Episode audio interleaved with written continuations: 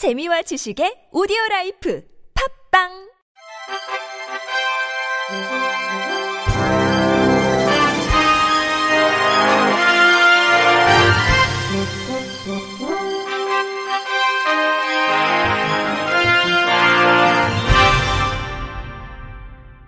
청취자 여러분 안녕하십니까? 5월 4일 목요일 KBIC 뉴스입니다. 안전사고 예방을 위해 어린이와 노인, 장애인 보호구역의 정당 현 수막 설치가 금지되고 2m 이하 높이의 설치도 제한됩니다. 행정안전부는 이런 내용의 정당 현 수막 설치 관리 가이드라인을 8일부터 시행한다고 밝혔습니다. 행안부에 따르면 정당 활동의 자유를 적극적으로 보장하기 위해 정당 현 수막에는 신고 절차 및 설치 장소 제한을 적용하지 않도록 5개 광고물법이 개정됐으나 정당 현 수막이 지나치게 낮게 설치되거나 한 곳에 대량 설치돼 전국적으로 안전사고가 발생하는 등 부작용이 나타나고 있습니다. 법 개정 후 8건의 정당 현수막 사고가 났는데 이 가운데 6건이 낮게 설치된 현수막으로 인해 보행자가 걸려 넘어지거나 현수막이 설치된 가로등에 쓰러져 발생한 사고였습니다. 이에 따라 정당 현수막에 대한 장소, 개수, 규격 등을 제한하는 내용의 법 개정안이 발의됐으나 새로운 법 통과 이전 법적 구속력이 없는 설치 가이드라인을 통해서라도 사고를 막겠다는 게 정부 입장입니다. 한창섭 행안부 차관은 이번 가이드라인이 현장에서 제대로 작동하기 위해서는 정당과 지자체의 적극적인 협조가 필요하다며 정당 활동의 자유와 쾌적한 생활 환경이 조화를 이룰 수 있도록 지자체 등 관계기관과 노력하겠다고 말했습니다. SR2 장애인 고객과 함께 SRT 서비스 대진단에 나섰습니다. SRT 운영사 국민철도 SR은 어제 수석에서 장애인 고객과 함께 영열차 시설부터 모바일까지 서비스 환경을 점검하는 SRT 서비스 대진단에 나섰다며 이같이 밝혔습니다. 이날 서비스 점검은 SR 고객 경험 혁신단으로 활동하고 있는 해냄복지회 구잡 자립생활센터와 장벽 없는 철도 서비스 환경을 만들기 위해 장애 유형별 모니터링단을 사전에 모집했습니다. 지체 청각 시각 발달 장애인과 수어통역사 등 모니터링단 10명은 수석과 SRT 열차에서 통행로, 계단, 화장실 등 편의시설을 직접 이용해보며 안전성과 편리성을 점검했습니다. 특히 이번 점검에서는 디지털 서비스 환경 변화를 반영해 SRTM 모바일 서비스까지 점검 범위를 확대했습니다. SR은 서비스 점검 후에는 장애인 고객의 의견을 직접 듣는 간담회 시간도 가졌다며 이번 서비스 모니터링을 통해 도출된 과제를 개선하고 올해 연말에 개선 결과를 고객들과 공유할 예정이라고 밝혔습니다. 서울시의회 더불어민주당 이용균 의원이 대표 발의한 서울특별시 정보 취약계층 정보통신 접근성 향상을 위한 조례 일부 개정안 이제 318회 서울시의회 본회의를 통과했습니다. 그간 장애인 등에 대한 지원과 교육은 여러 조례를 통해 시행돼 왔지만 정작 장애인 등을 돌보는 보호자는 대상에서 제외돼 있어 정보 취약계층에 대한 지원이 효과를 거두지 못하는 경우가 발생해 왔습니다. 이번에 통과된 조례안은 장애인, 고령자 등 정보 취약계층이 정보화에서 소외되지 않도록 정보 취약계층 본인뿐 아니라 보호자에게도 관련 교육과 정보 접근을 확대하는 내용이 담겼으며 이달 중 공포 시행될 예정입니다. 이용균 의원은 취약계층 본인뿐 아니라 보호자를 직접 지원해 조금이라도 어려움을 덜어주도록 하는 것이라면서 정보 취약계층의 입장에서 무엇이 가장 필요한지 누구에게 가장 도움을 받을 것인지를 생각했다. 앞으로도 시민의 눈높이에서 의정 활동을 펴나가겠다라고 밝혔습니다.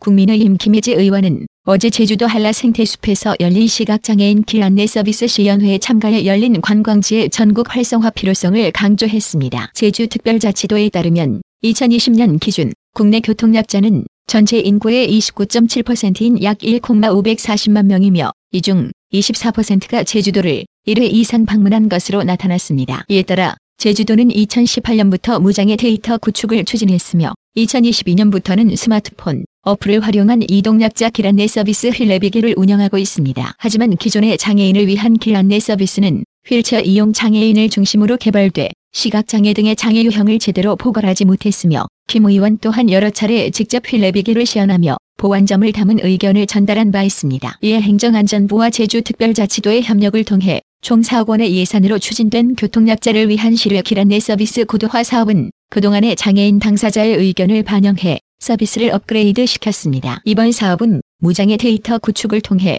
시각장애인 대상 음성 기반 길 안내 서비스와 청각장애인 대상 수어 서비스를 제공하는 등 고도화를 도모했습니다. 김혜지 의원은 전체 인구 중 교통약자가 30%이며 잠재적 교통약자를 고려하면 앞으로도 열린 관광지에 대한 수요는 매우 클 것이라며 장애인이 편하면 모두가 편하다. 제주도에 열린 관광지 사업이 전국으로 뻗어나가 다른 지역 사회의 본보기가 되기를 바라며 국회 문화체육관광위원회 위원으로서 예산과 정책, 모든 면으로 열린 관광지를 챙겨나가겠다고 강조했습니다. 남양유업은 대표 브랜드 맛있는 우유 GT 900와 500 제품에 노치 표기를 적용해 시각장애인의 알 권리 확대에 나선다고 밝혔습니다. 파손이나 내용물 변질 우려로 점자를 찍어내기 어려운 우유팩의 특성을 감안해 도입된 노치 표기는 제품 상단 한쪽을 반원형으로 도려내 시각장애인이 손으로 만져 식별할 수 있도록 했습니다. 흰 우유 제품에 U자 형태의 새김을 넣는 노치 방식은 해외에서 이미 시행 중인 표기법으로 시각장애인이 우유팩과 동일한 형태로 판매되는 가공유, 술, 세제 등의 제품과 혼동하지 않도록 하고 있습니다. 카페인이나 알코올, 세제를 섭취를 할 경우 건강에 치명적인 영향을 받을 수 있는 어린 시각장애인 소비자도 손끝으로 제품 상단을 만져 쉽게 구별 가능합니다. 남양유업은 맛있는 우유 GT, 맛있는 우유 GT 고소한 저지방 900와 500을 시작으로 동일 용량 라인업 전체에 노치 표기를 적용할 계획입니다.